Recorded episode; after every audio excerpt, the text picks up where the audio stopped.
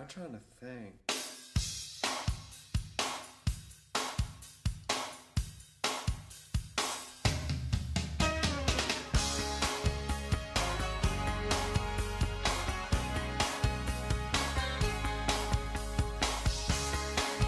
Bonjour à tous, bonjour à tous et à toutes qui nous écoutez. Euh, troisième euh, numéro hors série du Music Makers. Euh, nous sommes aujourd'hui en dispositif réduit euh, du côté du, du Deadbeat Club. Euh, nous devions être trois. Nous ne sommes que deux. Euh, le Covid a encore frappé, donc Bobby ne sera pas là. Mais Georges est là. Salut. Georges est là. Il sort de chez le dentiste. La phrase du jour, c'est « Moins je phrase, mieux je me porte ». Voilà. Et euh, pour continuer un petit peu la série euh, donc des Music Makers, nous avons décidé d'inviter euh, des programmateurs euh, d'événements un peu plus gros euh, que ce qu'on, que ce qu'on avait déjà fait jusqu'ici. Et nous avons invité, je vais baisser un petit peu mon micro parce que je ne vois plus personne en fait, euh, nous avons invité Alex Stevens. Salut, salut. Qui, est, euh, qui a été programmateur pour Dour pendant de longues, longues, longues années, euh, mais ça ne s'arrête pas là. Euh, il est aussi programmateur sur le Marsatac et sur bien d'autres festivals. Je suis en pré-retraite. Tu es en pré-retraite. Euh, nous avons aussi invité Hugo, Hugo Freegow. Effectivement, salut tout le monde. Hugo Freegow qui, euh, lui, s'est occupé d'une partie de la programmation de Dour, euh, qui continue d'ailleurs, un côté plus reggae. Vert, jaune, rouge notamment. Voilà. Et un peu acide.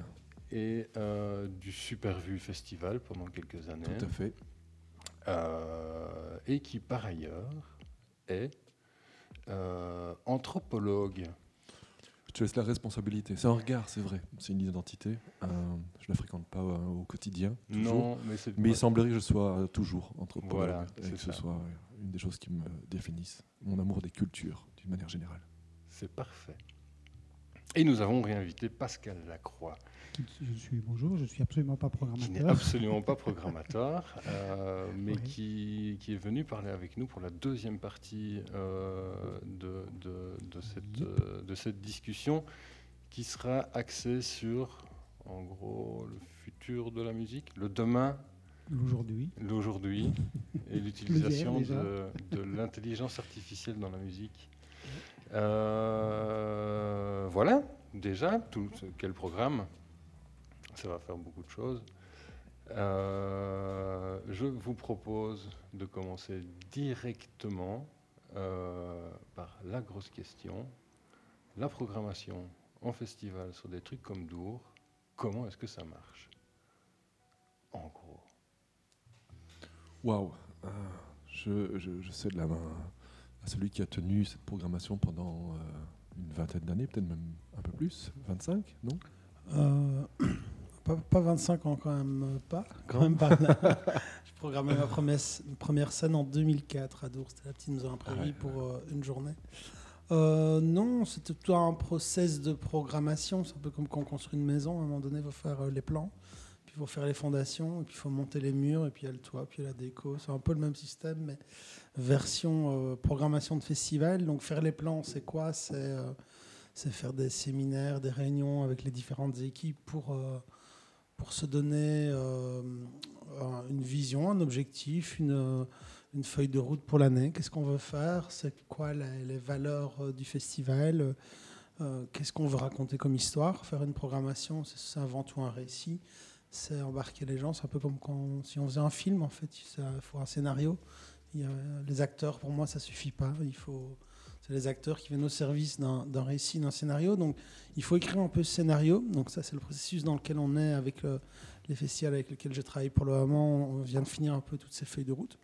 Puis, une fois qu'on a fait ça, bah, il faut qu'on regarde un peu ce qu'on peut faire au niveau technique, au niveau des scènes. Donc, on a combien de scènes ? On a une, deux, trois, quatre, cinq, six, sept, huit, neuf, dix. Euh, voir un peu aussi répartir le budget par scène. Donc, qu'est-ce qu'on a comme scène au niveau scéno, au niveau taille ? Est-ce que ce sera une scène plutôt axée autour de musique électronique ? euh, Est-ce que ce sera une scène plutôt pour du live ? Est-ce que ce sera open air ? Est-ce que ce sera indoor ? Euh, est-ce que ce sera pour les cultures dub? Et à ce moment-là, comme euh, les questions qu'on se pose avec Hugo, c'est quel système on met, parce que c'est très important. Euh, selon la, ce qu'on veut raconter avec la scène, euh, euh, musicalement, bah là, on fait des réunions avec les équipes techniques. On définit un budget pour cette scène-là, donc plus ou moins... Euh, il y a des scènes où on va mettre vingt mille, il y a des scènes où on va mettre un million d'euros. Euh, c'est pas la même, c'est pas le même fonctionnement. Et puis, on va commencer à bosser les horaires. Ok, on ouvre le site à quelle heure, on le ferme à quelle heure, on garde le même horaire tous les jours. Le vendredi, euh, non, pardon, le dimanche, on va sans doute clôturer un peu plus tôt. Euh, donc, on travaille un peu les horaires et puis on travaille le nombre de spots. Euh, on va toujours plus profondément. On divise chaque fois le, en plus petites parties. Euh, Et puis une fois qu'on a un peu le nombre de cases, le nombre de groupes qu'on veut mettre, on a un peu l'histoire à raconter sur chaque scène, on a la scène, on a plus ou moins notre budget, bah là on commence le travail de récupérer toutes les listes de tout ce qui tourne l'été prochain. Là je suis là-dedans, donc, euh, j'étais à Paris la semaine passée pour voir les agents français, donc ils m'ont parlé de quatre cent vingt groupes en quarante-huit heures, donc j'ai un peu le cerveau comme ça. D'où le mal de tête. Hein. Ouais, d'où le mal un peu de tête, mais au moins on a un peu toutes les infos sur ce qui tourne. Et puis après bah, commencent les négociations, euh, regarder si les artistes sont bons, sont, sont dispo le jour où on veut les faire venir. C'est un peu comme euh, si on organise un mariage. Là, après, il faut faire un plan de table parce qu'il y a machin qui ne veut pas jouer avec machin parce qu'ils sont engueulés sur un autre endroit. Ou il y a machin qui veut venir parce qu'il y a machin qui vient. Et là, on rentre dans, encore dans, dans, dans une autre phase. Et euh, voilà un peu comment on se prépare. Et puis, je vous ai épargné la partie communication et production. Si vous voulez, on peut aussi aller là-dedans. Je vous l'avais fait en version très courte. Voilà. C'était très complet en effet.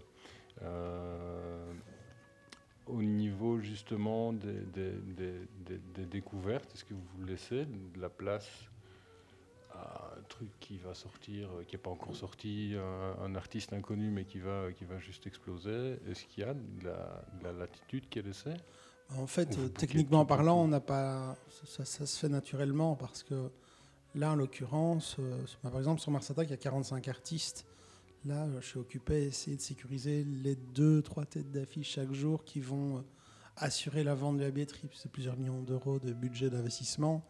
Et généralement, sur cette phase-ci, on récolte les données de ce qui tourne, on essaie de sécuriser un peu. Et en fait, on n'a pas des masses de temps d'aller toujours écouter des trucs, de, d'aller gratter, et cetera. C'est pas la période où on est le plus créatif, on est un peu sous pression. Euh, donc naturellement, ça se fait un peu plus tard, quoi. Une fois qu'on est sécurisé, là, on se dit, bon, on n'a plus la pression, on n'a plus besoin de répondre ou d'être complètement euh, tout le temps répondre aux sollicitations. Et là, ça nous permet de, de, de, d'aller un peu plus gratter. Et puis, euh, puis en cours de route, il y a des fois des coups de cœur qui déboulent. Euh, et alors là, on ne calcule pas, c'est l'instinct, on fait l'offre. Euh, on sait plus ou moins sur quelle scène ça va jouer. On y va, mais il euh, n'y a pas vraiment de... Je pense que surtout les trucs coups de cœur, ça se fait à l'instinct, ça ne se fait pas au mental. Donc il euh, faut y aller euh, comme ça à l'instinct. C'est, quand il y a un truc qui mmh. déboule, on sent qu'il faut le faire.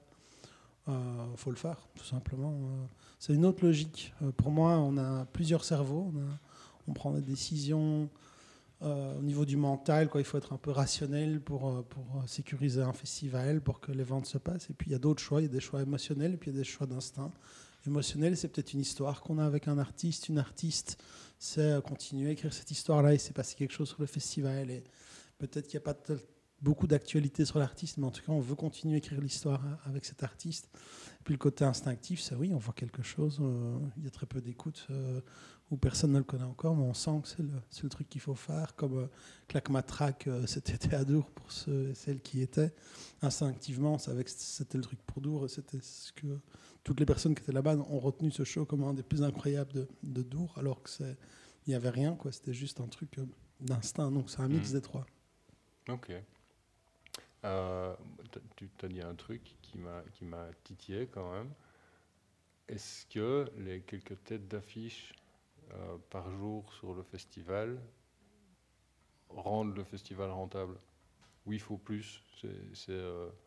ben, disons que sur un festival comme Dour, quand tu sais que la majorité de ton public a euh, moins de trente ans, euh, quand tu as booké un soir d'Amso, un soir l'Homme Pâle et... Euh, un soir Relsan, on va dire, et ouais. que derrière, tu as Paul Kalbrenner, Peggy Gou et, et Infection qui est en train de confirmer. Une fois que tu as tes six là, tu es quand même relativement libre sur le reste. Ça okay. te donne de l'air parce que tu sais bien que ces noms-là vont attirer ou en tout cas donner ce, ce, pour les personnes qui sont un peu moins euh, euh, à aller dans la découverte, un peu moins aller dans le fond du fond. C'est des noms qui vont les rassurer, entre guillemets. Et donc, quand tu, as, tu rassures le public, bah, derrière, tu as la liberté de, d'aller, d'aller plus loin. Quand tu ne les as pas rassurés, bah, tu continues aussi de les rassurer. Mmh. Et donc, tu prends peut-être moins de risques euh, au final. Donc, finalement, plus on est sécurisé rapidement, plus on f- peut prendre la prise de risque, pour moi, sur le, sur le reste. Ouais. OK. Et je me demandais, par rapport à des scènes plus pointues, comment... comment... Y a, y a pas, enfin, j'imagine que les catalogues, entre guillemets, sont moins, euh, sont, sont moins étendus, qu'il y a moins, ils sont moins fournis. Euh, com- comment tu continues à trouver de la qualité dans des, dans des, dans des secteurs assez de niche comme ça ? Ce que je trouve intéressant, c'est que la règle elle reste quand même toujours la même. Il y a une histoire de, de budget à sécuriser, et donc quelque part, il faut rassurer. Mmh. Donc il y a des gens qui vont s'engager, et l'engagement, effectivement, c'est l'achat du ticket. Euh, en fonction d'un nom qu'ils connaissent. Mais ce qui m'intéresse aussi, c'est qu'à un moment, on reconnaisse le dealer pour sa qualité et on sait que ce que tu proposeras comme expérience sera euh, déroutant, frappant, euh, enthousiasmant. Enfin, tu vas vivre des expériences fortes. Et je crois que, que ce soit un festival de grosse taille ou de taille moyenne, il reste quand même toujours cet équilibre, même si ce n'est pas exactement le même équilibre, entre rassurer et euh, surprendre. Mmh. Effectivement, moi j'aime bien être du côté de la surprise, de la découverte, euh, mais je sais aussi que c'est impossible de passer à côté, même pour des festivals de, de petite taille. À un moment, il faut quand même un nom qui vienne résonner euh, et qui vienne enclencher justement le, euh, la, la, l'adhésion à la programmation. Ah, okay. euh, cela dit, il y a un festival dont je suis assez fan, par exemple ici pas très loin, qui est, qui est Mea Kouzma. Je crois que eux, qui sont très investis dans les cultures euh, plus expérimentales, ont aussi leur tête d'affiche. Mais il arrive un moment où, quand on a quatre-vingts noms euh, avec de la qualité qui tire dans tous les sens, ben on sait bien qu'on va y trouver quelque chose d'intéressant. Mais, mais je, je sais bien qu'à chaque fois, moi-même, en tant que, euh, qu'amateur, j'aime bien voir que waouh, il y a ça, il y a ça, il y a ça, il y a ouais, ça. Ouais, ouais. Et j'en ai cinq, et je sais que pour le reste, je peux y aller les, les, les yeux fermés. Okay. Euh, et quant à répondre à la question du, du choix ou de l'étendue, euh, Bah, c'est assez immense quand même. Je pense, tu as dit que c'était peut-être plus restreint tout ça. En fait, le, le c'est, champ, c'est le champ d'exploration restreint, est immense. C'est, moins, c'est peut-être moins évident dans, dans la mesure où, euh, où, où c'est. Enfin, moi, la manière dont je vois la musique, euh, peut-être plus indépendante et plus de niche, c'est que c'est tous des gens. S'ils restent dans ce, dans, dans ce, dans ce genre-là, c'est qu'il y a une, une vraie spécialisation dans le truc. Et donc, pour moi, les musiques de niche, il y a beaucoup, beaucoup de, de, de, d'excellentes qualités. Et sans vouloir dire qu'il n'y a, a, a pas des choses... Oui. Enfin, je dis, il, y a, il y a de toute façon de tout dans, toutes les, dans, dans, toutes les, dans tous les genres. Mais euh, les... les je ne sais pas, j'ai l'impression que la, la qualité est peut-être plus constante dans la, dans la musique de niche. Que, que dans la, la musique peut-être plus généraliste, euh, plus populaire. Moi, je te soupçonne d'avoir une vision romantique euh, du truc, parce qu'a priori, ah, je, c'est je possible, dirais le même hein. genre de truc, c'est tout mais il y a de la merde dans le mainstream, il y a de la merde dans, dans le underground pointu, et il euh, faut savoir trier. Et par contre, ce qui se passe régulièrement, c'est que euh, ici, pour l'été deux mille vingt-quatre, tout le monde va vouloir le même truc, que ce soit sur les têtes d'affiche, en mainstream, euh, il y a quand même une certaine concurrence.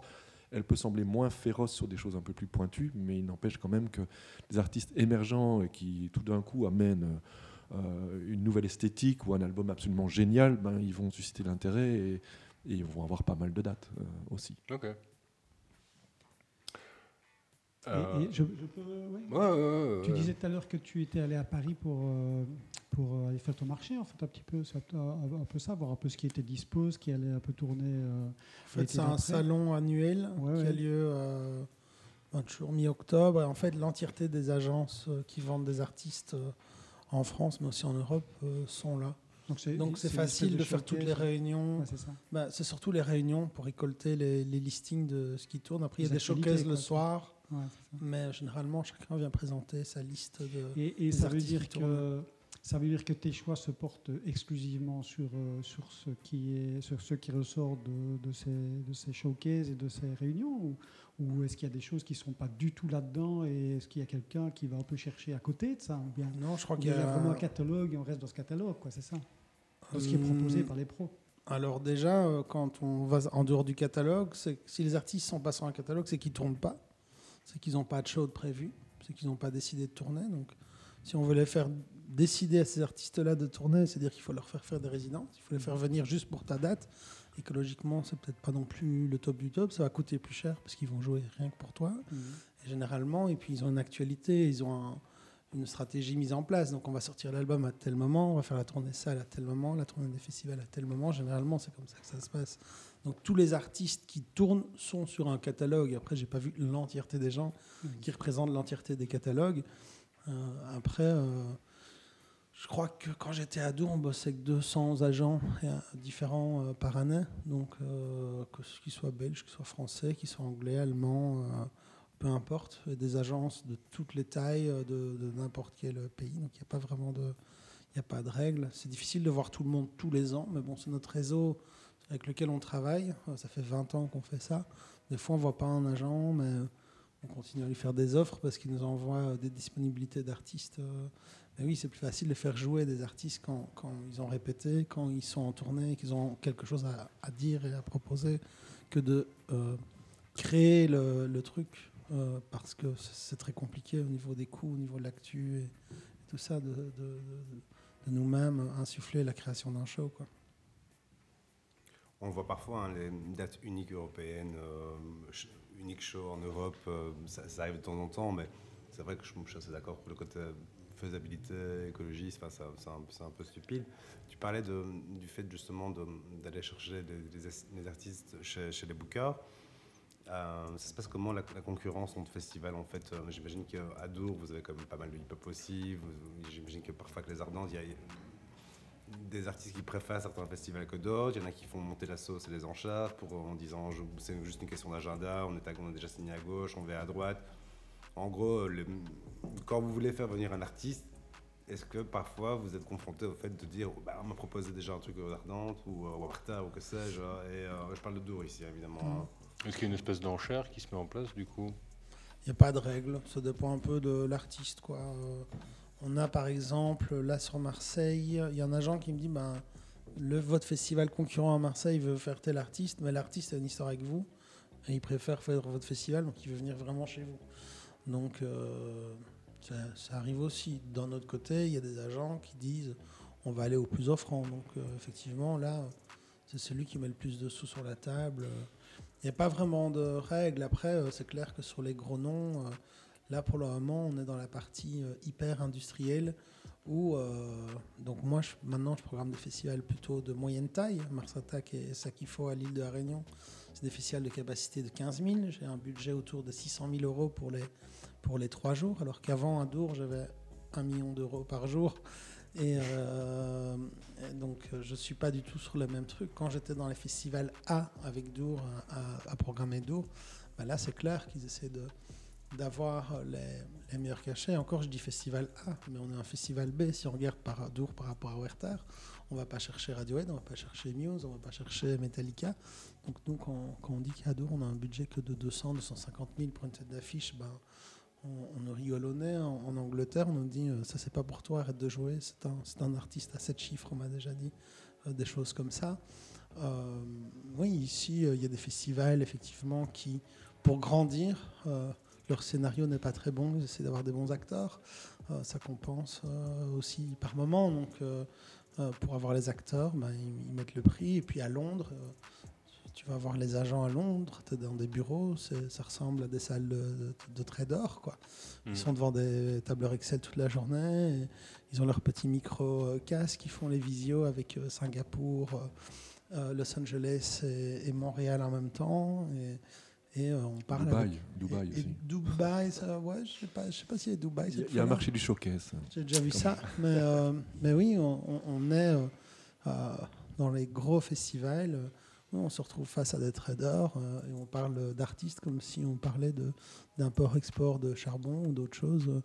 Euh, après, euh, on peut aussi se retrouver avec des grosses, grosses agences, euh, avec des gens, et on va les voir à Londres, ils s'occupent de, de, de groupes énormes qui font des stades, et on parle stratégie, on parle de valeur, on parle de valeur pour le groupe. Enfin, là aussi, il n'y a pas de règle. Euh, c'est vraiment un truc de personnalité. Il y a des gens qui sont que dans la thune, et puis il y en a qui sont dans la stratégie. Il y a des gens qui veulent faire du court terme, prendre un max sur le court terme. Il y en a d'autres qui ont une stratégie un peu plus longue, de rester sur le long terme. Et euh, voilà, à toi de décider qui tu veux travailler, les règles dans lesquelles tu veux, tu veux jouer. C'est une partie que tu joues, à toi de voir euh, ce, ce que tu veux faire. Mais tu es aussi en droit de, de dire « je ne joue pas avec vous, vous ne m'intéressez pas mmh. ». Et de jouer avec ceux qui jouent avec tes règles. Voilà, c'est à chacun de, de faire son, un peu son état des lieux, en fait. Mmh. Ce que je trouve intéressant aussi, moi, c'est la manière dont des agents peuvent avoir quand même une vision stratégique sur la construction de la carrière d'un groupe. Donc là, euh, on parlait ouais, un petit peu de aussi, ouais. ce que les festivals peuvent mettre et est-ce qu'on va chercher le festival qui offre le plus d'argent. Euh, pour les artistes de plus petite taille ou les artistes en développement, c'est intéressant quand même de construire l'identité et de penser à la trajectoire. Et donc, on peut avoir une vision comme ça euh, à six mois ou à cinq ans euh, mmh. et dire, ben, ce serait intéressant que l'artiste joue là-bas, là-bas. Ça, ça correspond effectivement euh, à nos valeurs, à notre esthétique, euh, et cetera, et cetera. Et au fur et à mesure, il y a une construction comme ça de l'identité de l'artiste qui se fait. Mmh. Donc j'aimais bien prendre aussi le, ce, ce point de vue-là, celui de, ouais, ouais, euh, d'un, d'un agent. Quand je dis agent, bah, il y a l'aspect booking, il y a la dimension management qui est là derrière ah, aussi, c'est ouais. construire une carrière. Et donc c'est intéressant de voir qu'on, qu'on va aller pousser un artiste dans tel festival parce qu'il a telle couleur, telle politique, telle, euh, voilà, telle communauté mmh. ou... Euh, Euh, voilà. Il y a des festivals qui sont certainement prisés aussi parce qu'on sait qu'aller jouer là-bas, ça équivaut directement à une reconnaissance d'une certaine qualité. Euh, il y a un label, euh, un festival pardon, euh, polonais que j'adore dans des styles assez avant-gardistes électroniques, c'est Unsound. Mais j'observe à chaque fois quand même la, la programmation de, de ce festival en particulier. Et, et je ne vais pas dire que, de mon point de vue très subjectif, ça, ça, ça déteint quelque part sur la perception que j'ai du groupe, sur la qualité. Ah, okay. ah ouais, tiens, ça a joué là, là et là. Waouh, sérieux. Ouais. Donc ça peut jouer aussi dans ce sens-là. Et, et donc, il y, y a des demandes pour, pour, pour jouer à, à Dour ou, ou sur, sur d'autres gros festivals. Nécessairement, que ce soit à Dour, tu avais évoqué euh, Supervue, donc tu prends des tout petits festivals, des, des plus gros. Il y a quand même un moment où les agents vont choisir quand même le festival où l'artiste euh, serait le mieux placé pour, mmh. euh, pour rencontrer son public, euh, pour se sentir à l'aise avec euh, ses propres valeurs, son esthétique, euh, et, et penser à l'avenir, les deux. Ouais. Et comme, comment ça se passe dans ce cas-là ? C'est, euh, c'est juste euh, la secrétaire qui va revoir le mail ?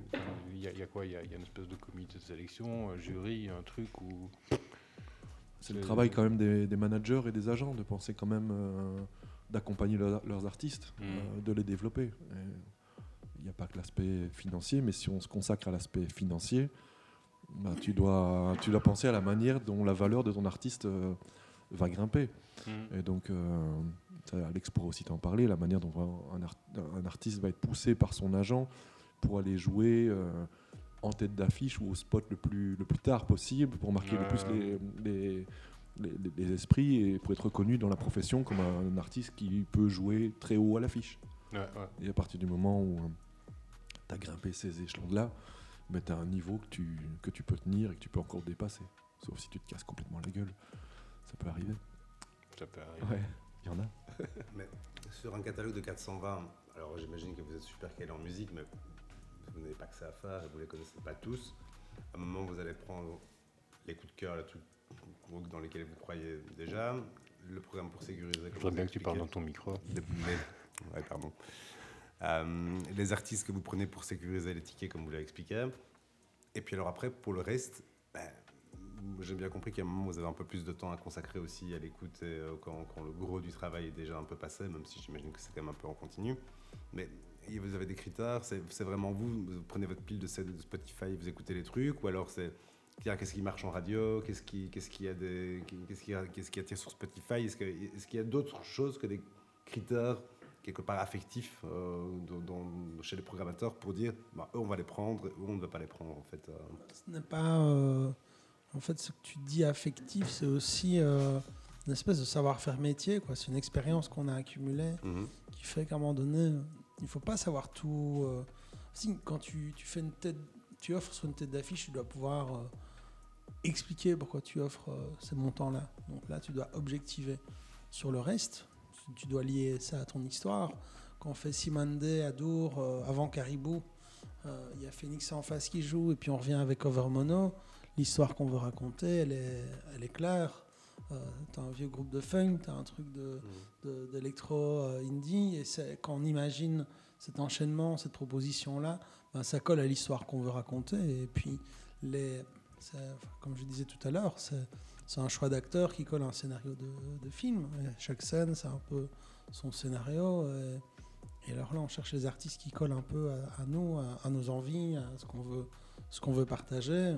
On sait bien que le dimanche soir, tout le monde est crevé. Ceux qui sont là entre trois et quatre heures du mat, c'est, c'est, les derniers, euh, c'est la, la dernière énergie. Si on a un truc un peu euh, gabeur, hardcore, un brutalismus trois mille comme cette année, on sait bien que c'est, c'est, c'est le bon acteur pour le bon spot. C'est exactement ça qu'on veut raconter. Pareil, quand on a un coucher de soleil... Euh, sur la petite maison en prairie, un samedi, un vendredi, on sait que, ben voilà, un Simonday ou, euh, ou des choses comme ça. On a déjà mis Nils Fram un dimanche soir. Euh, euh, là, la nostalgie monte, c'est la fin du festival. On leur met un peu de piano à vingt-deux heures le dimanche. Tout le monde pleure. Euh, tout le monde pleure et puis on termine, on, on remet un peu les watts euh, derrière. Ouais, c'est un peu comme un D J set, mais qu'on doit préparer un an à l'avance. Et il faut prier pour que, qu'on appuie sur play. Euh, tout était euh, bien pensé avec... Euh, la météo, les couchers de soleil, l'énergie des gens. Mais ça, c'est le savoir-faire métier et c'est l'histoire qu'on veut raconter. À un moment donné, on se dit « Ah oui, cet artiste-là, c'est pour cette case-là. C'est exactement ce que je voulais raconter à ce moment-là. » Et c'est ça, c'est ça le, le, le travail. C'est pas juste aligner des noms, quoi. Ok. Et c'est d'autant plus compliqué et d'autant plus excitant aussi, j'imagine, bah, de faire ça quelque part. Merci. Euh, à Dour, quelque part, euh, je, je, je reprends Dour parce que ce que j'adore dans ce festival, c'est le côté éclectique, justement. Où on, peut aller, on peut aller voir, je ne vais pas dire de tout, mais quasi, en fait, à Dour, en, en termes musicaux, mais pour garder justement une histoire, comme tu expliques, une cohérence, ben, quand tu as des scènes qui passent du dub à l'électro, à, au reggae, euh, ou à la pop rock, au, au métal lourd, au métaux lourd, pardon, et, et voilà... En termes de cohérence et en termes d'histoire, ça, je trouve que ça rajoute une couche aussi en termes de difficulté. Enfin, j'imagine. Moi, je ne suis pas un... Ah oui, j'en suis conscient. Mais... J'espère que mes... les gens qui suivent en ont conscience aussi. Euh, mais oui, mais euh, après, euh, je pense que Hugo, sur euh, Supervue, se cassait autant la tête que sur un festival de Dour. Je crois que faire la programma... programmer la scène dub, c'est la scène, euh, une des scènes à Dour où il y a le moins de budget. C'est tout aussi parfois compliqué, et du boulot aussi, parce que il faut aller chercher les bons artistes, il faut aller les convaincre, et cetera. Euh, les autres festivals sur lesquels je bosse, ils ont chacun une histoire qui, qui, est, la, qui est la leur. Au Sakifo, c'est très intéressant. C'est une île à douze mille kilomètres de la, de la France, de la Belgique. C'est, les gens qui vivent là-bas, il y a un million d'habitants, ils ont envie de, d'avoir euh, euh, accès à la culture comme nous on a accès, ils ont envie d'avoir de la diversité. Et en fait, il y a très peu d'artistes qui tournent chez eux. Euh, ils vivent là-bas. Euh, Donc eux, tu peux amener ce que tu veux, ils sont super excités si tu as amené quelque chose qui n'est jamais venu là-bas. Et au niveau musical, ils sont super ouverts. On peut mettre un truc électro, on peut mettre un truc punk, on peut mettre un truc world derrière.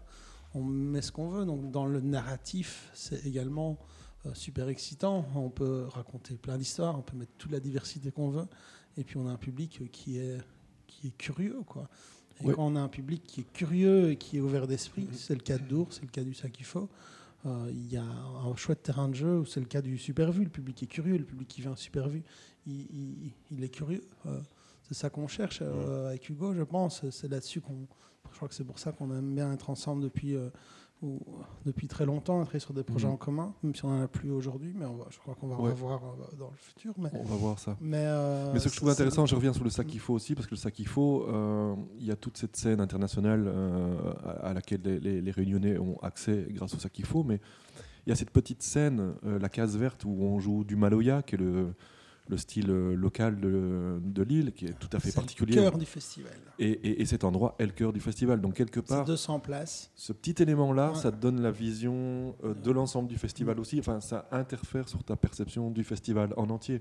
Et chaque festival a son A D N et attentif aussi à, si pas une scène locale, une identité propre de toute mmh. façon. Une conscience de ce qu'est son public, de ce qu'est son histoire, de son ancrage, euh, son ancrage euh, géographique, euh, culturel... Euh, Et tout ça, ça, ça joue. Donc c'est vraiment, on parle c'est intéressant en fait comme discussion parce qu'on parle d'un truc qui est vraiment multi-paramètres. Enfin, on a parlé euh, argent, on parle culture, on parle ah, du public, ouais. euh, on, on parle un... d'horaire, on parle de diversité ou euh, de, de niche, de message, de valeur. Ouais, c'est ça. Tu viens de dire le, le mot, le mot diversité. À l'heure, à l'heure actuelle, est-ce qu'il y a des, des objectifs de, de diversité, je vais dire, de genre? C'est, c'est une discussion qui est quand même euh, qui est quand même fort présente dans le dans le dans le milieu. De Est-ce la part de qui? De, de la part du, de, de, de, de, de diversité de genre, de, de, de, de personnes, c'est les, les, les différentes sexualités. Nous, on fait gaffe sur nos line-up en tout cas. Euh, ah oui, après, il y a mixité. Des oui, mixité. Mixité, ouais. Après, c'est clair que c'est plus facile euh, quand tu fais de la chanson française que quand tu fais du dub, de la drum and bass ou du metal. Il y a quand même des genres musicaux, il y a moins de production, où à la base, c'est moins facile euh, d'y arriver. Mais euh, d'année en année, il y a de plus en plus euh, euh, d'artistes euh, euh, qu'on trouve et qu'on a, et on arrive dans, dans chaque genre à s'améliorer un peu. On n'est pas encore à la parité sur tous les genres, mais il y a des genres... Mais c'est ça, tout ce qui est techno, on y est. Vous fixez des objectifs d'année en année on pour, pour rétablir... Euh, oui, en, rétablir fait pour la, en, fait le, en fait, le problème, c'est que sur la découverte, on peut faire du cinquante cinquante, il n'y a pas de problème. Sur les têtes d'affiche, quand on regarde le top cent de ce que le public, comme euh, Dour, euh, écoute, par exemple, il y a... Je crois qu'il y a cinq filles sur les cent premières. Ah ouais. C'est Billie Eilish, Angèle, euh, Beyoncé. Et... Enfin bon, bref, il y en a cinq. Il n'y en a qu'une seule qui est accessible.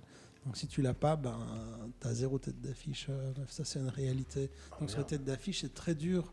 C'est même impossible, je pense, d'arriver parce que comme elles sont rares, elles sont également plus chères. Et comme euh, les agents sont au courant qu'on en a besoin, ben, leurs prix ah. sont fois deux ou fois trois. Euh, donc c'est assez cynique quand même hein. donc euh, ouais. Nous on se donne comme objectif euh, sur les festivals sur lesquels euh, sur Marsatac on est à quarante pour cent de meufs, sur Sakifo on est pareil à quarante à quarante-cinq et sur Dour euh, euh, on s'était donné cet objectif de, de parité cinquante cinquante mais uniquement sur les scènes découvertes.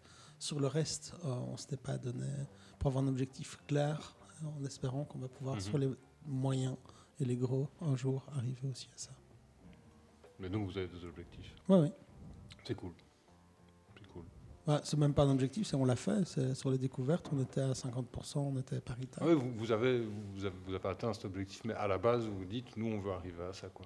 Cette ouais. année-ci, on, on a dit qu'on a, on voulait le faire cet été, on l'a ouais, fait. Okay. Ouais. C'est un choix conscient, je pense que c'est ce qu'on vient de dire. C'est, c'est vraiment, c'est pas un hasard, c'est pas parce qu'il y a une scène. C'est une pas au final en comptant. Ah, ah bah sur l'affiche, on a cinquante cinquante, c'est cool. C'est a, vraiment, c'est, euh, ce serait mieux si c'était comme ça. Mais, c'est, ouais. mais, mais c'est, si on pouvait arriver à ça, ce serait c'est super. C'est l'idée des quotas, c'est quelque part, c'est qu'à un moment, on n'en a plus besoin. Si on, on sait que si on ne passe pas souvent par les quotas, ben, c'est difficile, de, et que ce soit en termes de diversité de genre, diversité culturelle. Pas pour la musique, on, on culture et l'ethnie, mais euh, les quotas à la base, c'est pas cool parce qu'effectivement, euh, ça oriente des choix qui n'auraient peut-être pas été les mêmes, mais l'objectif poursuivi est toujours louable et, euh, et à terme, ce sera comme tu dis, ce sera automatique en fait, euh, sans qu'on doive y penser. Et ça, je trouve ça assez bien. Ce qui est intéressant, c'est de voir aussi comment un festival peut éventuellement changer les mentalités. En fait, c'est un moment très particulier où il se passe quelque chose. Et donc, ce qu'on présente sur scène, euh, c'est supposé représenter le monde un peu, ou ça mmh. peut amener, euh, en tout cas, des, des valeurs, des messages, des réalités. Et euh, cette histoire de parité, ben, pour l'instant, on se rend bien compte que dans l'industrie culturelle, il y a une responsabilité à la créer. Et pour la créer, il faut la susciter. L'état, pour l'instant, du marché ne permet pas. On en a parlé sur une série de styles. Moi, je me suis pas mal investi, notamment dans, dans des cultures rastafariennes, où il y a peu de femmes. Les trucs euh, sur la scène dub, enfin, c'est un peu compliqué, par exemple. Mais, euh, mais effectivement, à partir du moment où les gens vont danser euh, ou regarder un concert euh, où, euh, où, où il y a des femmes sur scène, je pense qu'il y a pas mal de filles qui, pon- qui peuvent se dire ben, « Ah oui, tiens, c'est possible pour moi aussi. » Enfin, ça peut susciter l'évocation. Euh, donc, ce sera peut-être plus simple plus tard. Et alors, toujours dans le même esprit, mais euh, là, je ne reste plus sur les genres, mais plutôt sur euh, les artistes locaux. Est-ce que ça aussi, c'est un truc qui, qui rentre en, en ligne de compte les arti- est, est, Quoi, les artistes low cost les, les artistes locaux. Locaux. Les deux. Est-ce qu'à un moment ça joue, ça intervient aussi en fait de dire matière, on va, on va peut-être essayer de programmer un peu plus de, de, de groupes belges, de groupes du coin ou euh... moi qui ai fait Damso et Angers, je veux dire c'est pas low cost hein. Mais je pense pas que c'est de ces artistes-là dont tu parles. Non. Euh, donc j'ironisais avec des artistes low cost parce que c'est une partie de la réponse. Euh, mais il n'y a pas que ça. Il y a une véritable euh, volonté de promouvoir les talents émergents du terrain sur lequel on est. Et il y a des choses super bien. Euh, et donc, euh, il faut absolument les pousser. Et si tu ne le fais pas, personne ne le fait. Donc, euh, je crois qu'il y a vraiment un, un, une vocation qui est celle de, de valoriser les talents et de leur donner aussi leur chance. Euh, Sans, sans parler du fait qu'effectivement, ils vont te coûter moins cher, tout en te rapportant un public euh, certain qui est la, la fanbase. Euh, mmh. euh, voilà. Et parlons pas des, de l'empreinte euh, carbone, par exemple. Euh, C'est encore autre chose. Mais oui, simplement réussir à avoir un artiste qui coûte pas très cher, que tu as envie de valoriser parce qu'il fait des choses bien, qui va attirer euh, pas mal de gens, bah vous aurez compris que c'est quand même euh, un calcul de tout ce qu'il y a de plus euh, rationnel.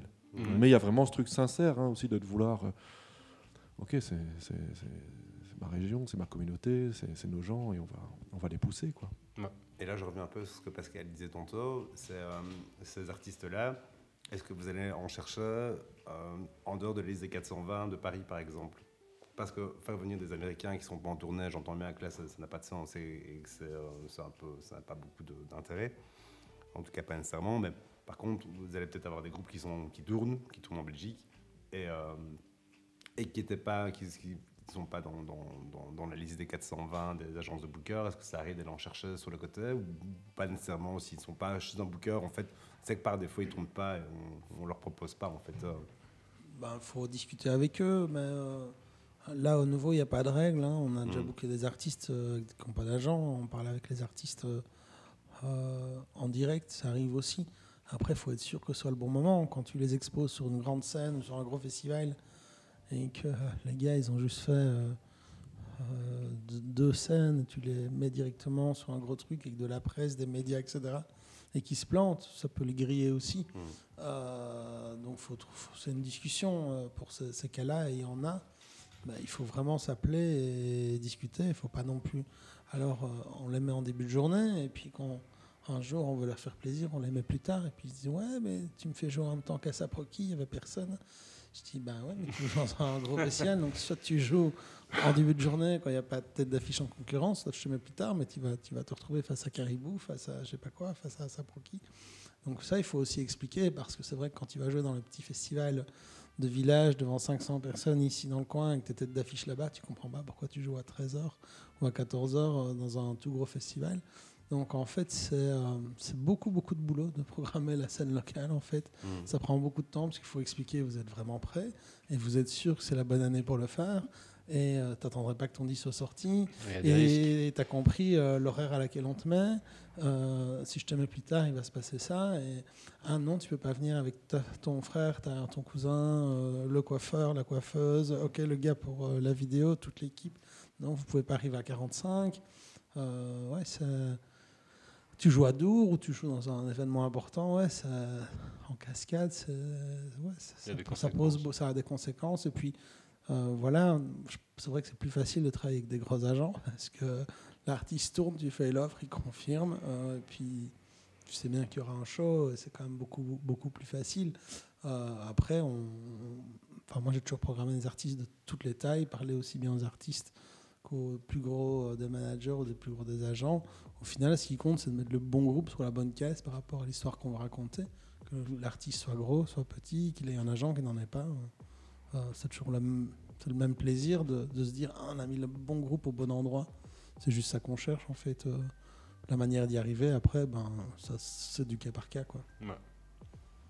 Et, et par rapport à... Tu, tu dis que tu as commencé ça en deux mille quatre, plus ou moins, c'est ça hein? Par rapport à deux mille quatre et maintenant, est-ce qu'il y a des, des choses qui ont complètement changé par rapport, euh, par exemple, à l'arrivée des réseaux sociaux? C'était pas du tout pareil. Est-ce que vos choix, vos critères sont différents maintenant euh, par rapport à, à il y a vingt ans? Tout a changé.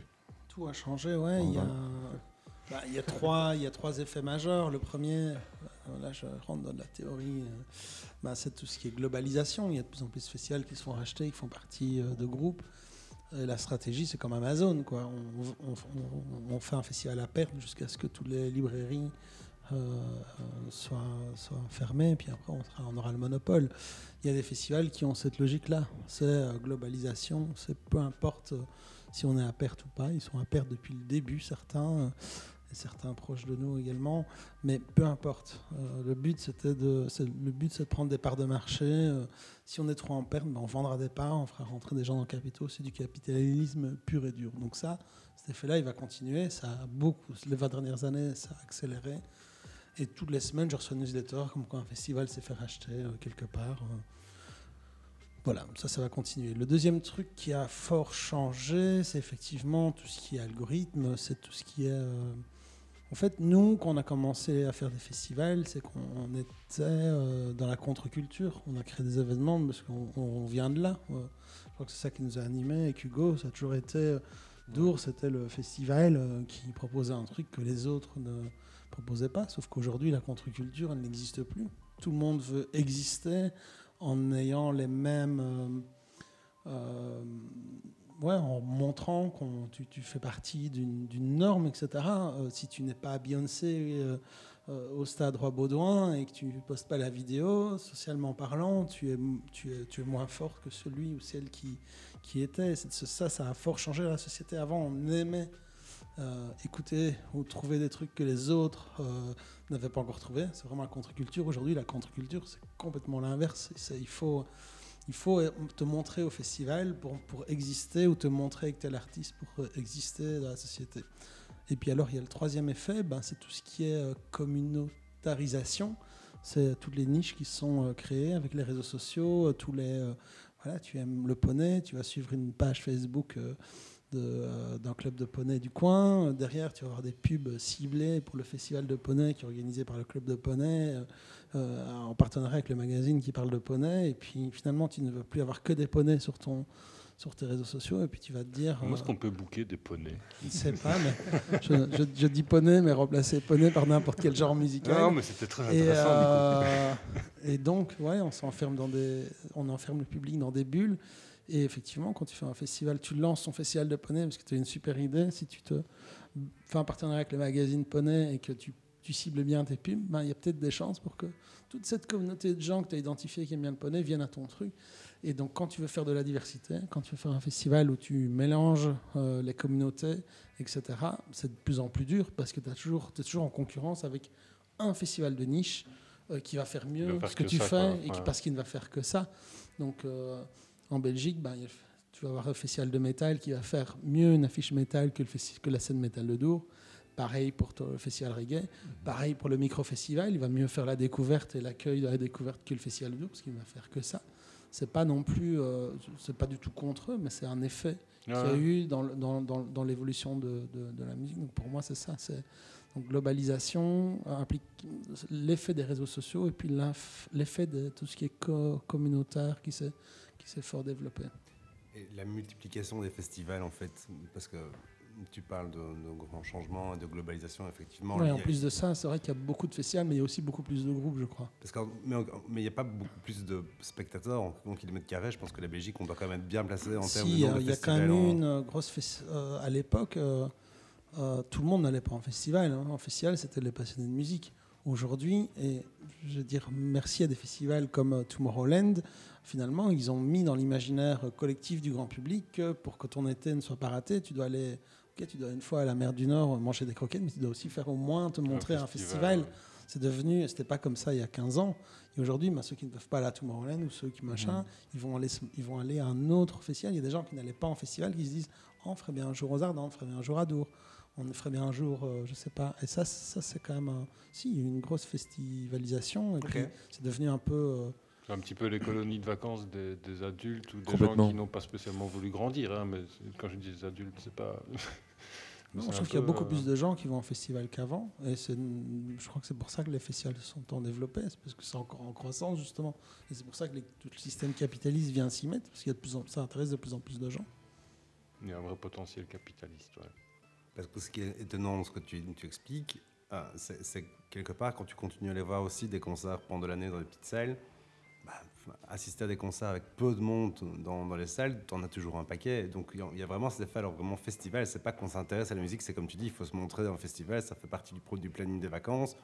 Et moi j'ai pas l'impression quand je vais à la zone, donc, quand si je vais au Culturac... Donc si t'es fan de poney et que tu ne te montres pas au festival de poney sur ton Insta... C'est que t'es pas vraiment fan c'est que, de poney. Socialement, tu n'existes pas d'être pas auprès de cette communauté des poneys. Et réfléchis à ça. Et quand tu n'as pas d'Insta, c'est encore pire en fait. Tu n'existes pas du tout. Bah ouais, ouais, la démarche est quand même différente euh, entre aller en salle et aller en festival. Et il y a quelque chose qui a été vendu euh, aux, aux gens, c'est, c'est, c'est l'expérience. Je pense pas que quand je faisais Dour il y a vingt ans, il y avait une vraie conscience de ce qu'est l'expérience du festivalier mmh. par des organisateurs. Je me trompe peut-être, mais euh, je pense que maintenant la notion d'expérience, elle est dans le logiciel de tout organisateur de, de, de, de festival. On doit penser le festival dans son dans ensemble. Sur, euh, on a parlé de diversité stylistique, c'est un, c'est un, c'est un élément, mais euh, la diversité des logements, euh, la qualité de la nourriture, euh, ouais, les, les, les, les horaires, ça fait partie du storytelling, au même titre, la, la scénographie d'une manière générale, générale, et cetera. Ça fait partie quand même de... Pour moi, je préfère parler du récit aujourd'hui, parce que la société aussi, elle te pousse vers l'expérience. Aujourd'hui, euh, tu peux... On peut te vendre l'expérience de manger un pain au chocolat, ah, ou, euh, qui est une expérience différente. Euh, d'ailleurs, si tu prends dans tel endroit que l'autre, fait d'expérience est utilisée à toutes les sauces et à tous les. Donc, je crois que c'est ton récit global qui est c'est plus ça. Important que l'expérience, parce que même le mot ouais. expérience est de plus en plus dévalorisé. Tout devient ouais, expérience. C'est euh, devient galvaudé, ouais. Ça, ouais, c'est ça. Ouais. Enfin, c'est ce que je pense. Et donc, sur un concert, on réfléchit pas à l'expérience, par exemple, juste pour revenir sur la différence entre les deux. Eh ben, euh, je, je t'invite à, à lire les, les critiques de concerts que je fais sur le site du Deadbeat Club, justement, où ouais. euh, je, je parle finalement peu de musique, ouais. mais où j'explique le trajet, ou euh, la température qu'il fait dehors, des trucs comme ça. Donc, mais c'est, ça t'appartient. Oui. Il n'y a bah, personne qui l'a pensé pour toi. Il n'y a, euh, a, a pas grand grand monde qui l'a vu non plus. On moi, est allez, euh, moi, je ne suis pas tout à fait d'accord avec toi, parce que tu, tu vas dans une salle de concert, quand le sound system était bien pensé, ouais. quand la déco était bien pensée, ouais. tu as des soirées quand même à, à thème, ouais. et cetera. Ouais. Euh, comme toi, tu en organises de temps en ouais. temps. Tu penses aussi expérience. Mmh. Euh, tu peux le penser comme ça. Quand même une bête soirée rock, tu penses à, à mettre un, un, un D J avant ou après, et que tu, mmh. tu, tu penses un, le truc, tu penses quand même expérience. C'est pas juste concert, ouais. tu rentres et tu te casses. Il mmh. y a quand même, il y a quand même un peu, il y a moins de récit. C'est vrai que le récit du concert, c'est ça, il y a un peu moins de. Il est, il est moins long, mais moins long. Moi, je, moi, je pense qu'il y a, il y a, il y a aussi, il y a un cheminement, un truc. Euh, ben voilà. Je vais aller lire ton truc. On écoute euh, de la musique dans la voiture avant d'y aller, ce genre de choses. Est-ce que tu écoutes le groupe que tu vas aller voir dans la voiture avant le concert ? Jamais. Pas, pas tellement. Et au retour ? c'est, c'est... Jamais. Tu vas voir les Cure. Est-ce que tu écoutes les Cure ? euh, On ouais. révise même pas. Alors déjà, à la base, on va pas spécialement voir Cure, on va plutôt voir des... des... Ouais, c'est moins notre John truc. Bon Jovi. Ouais, je, je, je dirais plutôt qu'on va, on ira moins voir Cure maintenant. Moi, j'aime bien Cure. Euh, ouais, on ira voilà, moins voir Cure. Mais, euh, et, et je rajoute une règle, on n'écoute pas avant, on n'écoute pas après, et on met pas le t-shirt du groupe non plus, on n'est pas des groupies. Mais ça, c'est à nouveau, c'est chacun son truc. Chacun son truc. Euh, non, on écoute des groupes euh, qui, qui, euh, qui nous font penser, ou euh, on se met un petit peu à côté comme ça, pas mal, encore gay. Et vous pensez quoi de festivals comme, alors là je vais prendre vraiment le gros truc bateau, mais on parlait de, de récits, d'expérience, et ici c'est plutôt là, là que je reviens, mais un gros bazar comme le Hellfest, qu'on appelle un peu le Disney du métal, qui est finalement un, un grand cirque, mais moi ça m'impressionne toujours, c'est que le festival affiche complet avant qu'il n'ait annoncé le moindre groupe, en fait. Euh, moi c'est un truc qui me passionne un peu, qui me fascine un peu, ce, ce, ce, ce, ce, ce grand barnum du métal, et, et qui, qui finalement fait sold out, on ne sait pas ce qu'on va aller voir. Alors il y, y a plein de scènes, il y a plein de, y a, y a plein de scènes, plein de groupes, donc quelque part comme ça en plus du tout, tout, tout, tout destiné au métal, ben, le, le métalleux qui est un petit peu... Euh, éclectique dans le métal, parce qu'il y a aussi plein de trucs de métal, bah, il sait qu'il va, il va, il va, il va y trouver quelque part son compte, mais au prix où ça coûte et l'investissement que ça représente, je sais pas, moi je ne comprends pas ce truc de, de, d'aller, de, d'aller tout investir. Bah, alors, à nouveau, est-ce que c'est une checklist euh, de dire bah, chaque, chaque année je fais le Hellfest ? Est-ce que vous avez un avis là-dessus en fait ? On revient tout doucement aux questions de poney, sauf qu'ils ont des ouais. cheveux noirs ouais, euh, ouais. et des visages blancs, mais, euh, mais ce truc de programmation, on, on est quand même dans un festival à la, mainstream de niche, quoi. Enfin, mmh. on est, on a, on a tous les gros noms d'un, d'un courant. Et là, ce qui me semble, moi, vraiment singulier et quand même vraiment hyper intéressant, c'est le, la, la, la quête identitaire d'une manière générale. En fait, c'est ces trucs de communauté et d'identité. C'est-à-dire que moi, toute l'année, j'écoute du métal et au boulot, euh, les gens me regardent un peu bizarrement parce que j'ai... Voilà. Et, et puis là, je retrouve tous mes frères et, et, et je mets une grosse douffe et je vais écouter tous les groupes que, que j'aime d'un coup. Et, Et voilà, c'est vraiment une logique de, de tribu. Ici, la tribu, elle est très grosse. Euh, et c'est un... Ouais, c'est, une, c'est un autre fonctionnement. C'est, euh, Dour, on est plus sur... Euh, sur euh, un festival comme Dour, on est plus sur, sur une histoire qu'on veut raconter que, que au Hellfest. J'ai l'impression qu'on est plus dans un rassemblement, euh, sans, sans vouloir dire... Euh, un rassemblement de bœufs. Bah, c'est, c'est comme les gens qui font du tuning, tu vois. Enfin, c'est, moi, je suis pas tout à fait euh, d'accord. Je sais, je sais pas, pour... c'est plus une question que, que, qu'un constat. Hein. Non, moi, je vois le Hellfest un peu comme le Tomorrowland euh, français, mais sur une autre esthétique, parce que ils ont une promesse. Tu vas à Tomorrowland, la promesse, c'est que tu vas avoir un hélico qui lâche des pétales et que tu vas pouvoir faire une super story Insta. Tu vas au Hellfest, la promesse est tout à fait autre, mais elle est tout à fait Euh, aussi euh, lisible. Tu vas te retrouver avec des métalleux qui sont euh, plutôt euh, bon esprit. Euh, Au pied d'une statue euh, géante de l'Émi. Il y a une ça, super c'est... déco euh, avec, euh, qui crache des flammes, et cetera. Il y a mille bars, il y a mille trucs de bouffe, il y a pas mal de, de produits locaux, que ce soit en vin, que ce soit en bière. Euh, les gens sont assez sympas. C'est devenu un peu une, une fête de village X X L avec une, un super décor. Euh, et euh, c'est cool d'aller là-bas parce qu'en fait le truc est bien pensé et, et même les gens dont je parlais tout à l'heure qui disent on ferait bien un festival, ben, le Hellfest peut être euh, dans ce cadre-là des gens qui n'allaient pas avant un festival, avant un festival de se dire on va aller au Hellfest parce que euh, l'ambiance est super sympa, il y a plein de diversité, la déco est super, on va pouvoir faire plein de photos et tout ça. Et je crois qu'il y a le public dont tu parles, mais je crois qu'il y a celui-là en plus mmh. euh, qui vient, ils ont réussi à mélanger les deux, c'est pour ça que le festival ne fait que croître. Euh, il y a des gens qui vont c'est au vrai Fest, que même... comme il y en a qui vont ouais. au, au Globe Met, quoi. De, et donc on parle des métalleux qui y vont et puis d'autres personnes qui viennent chercher justement ben, c'est cette la même expérience. Chose avec le micro-festival, il y a une partie qui vient parce qu'il y a la bonne bière locale et que c'est dans le quartier et qu'on sait bien que tout le monde sera là, et puis il y a une partie qui vient pour la musique. Quel pourcentage euh, ah oui. de l'un, de l'autre. C'est toujours compliqué de définir ça, mais, euh, mais en tout cas les personnes qui achètent leur billet, le récit il est clair et ouais. J'évoquerai un festival euh, qui a lieu en Flandre, qui se revendique être le plus vieux festival reggae d'Europe, euh, Ré-ré-hé-l. Ré-ré-hé-l. Voilà. Et donc euh, c'est assez frappant, c'est assez rigolo parce qu'il y, y a une communauté vraiment euh, engagée dans la, dans la voie euh, euh, Rasta, on va dire. Et puis euh, et puis il y a tous les locaux qui ont des, des faux bonnets avec des, des, des fausses dreads et, qui, et, qui se, et qui se promènent avec des, des joints euh, euh, en gonflables plastique. En plastique. Et donc euh, c'est pas mal. C'est vrai qu'il y a ça aussi. Ouais, il y a un à, mélange des genres. Ouais. Il y a ça aussi un peu à Hellfest. Mais, mais si je comprends bien, en vingt ans, finalement, vous êtes passé de programmateur à designer. En fait, vous faites une espèce de design de festival. C'est un peu architecte. Vous, vous di- designez l'expérience utilisateur et, et vous construisez l'identité de. Pour moi, euh, de la créer, programmation, ce n'est que. Euh, c'est comme si la, ta question, c'est comme si tu disais, euh, en fait, aujourd'hui, euh, tu demandais à un réalisateur. Tu disais, avant, tu choisissais les acteurs. Maintenant, tu dois en plus de, de ça faire un scénario. Mm-hmm. Pour moi, la programmation.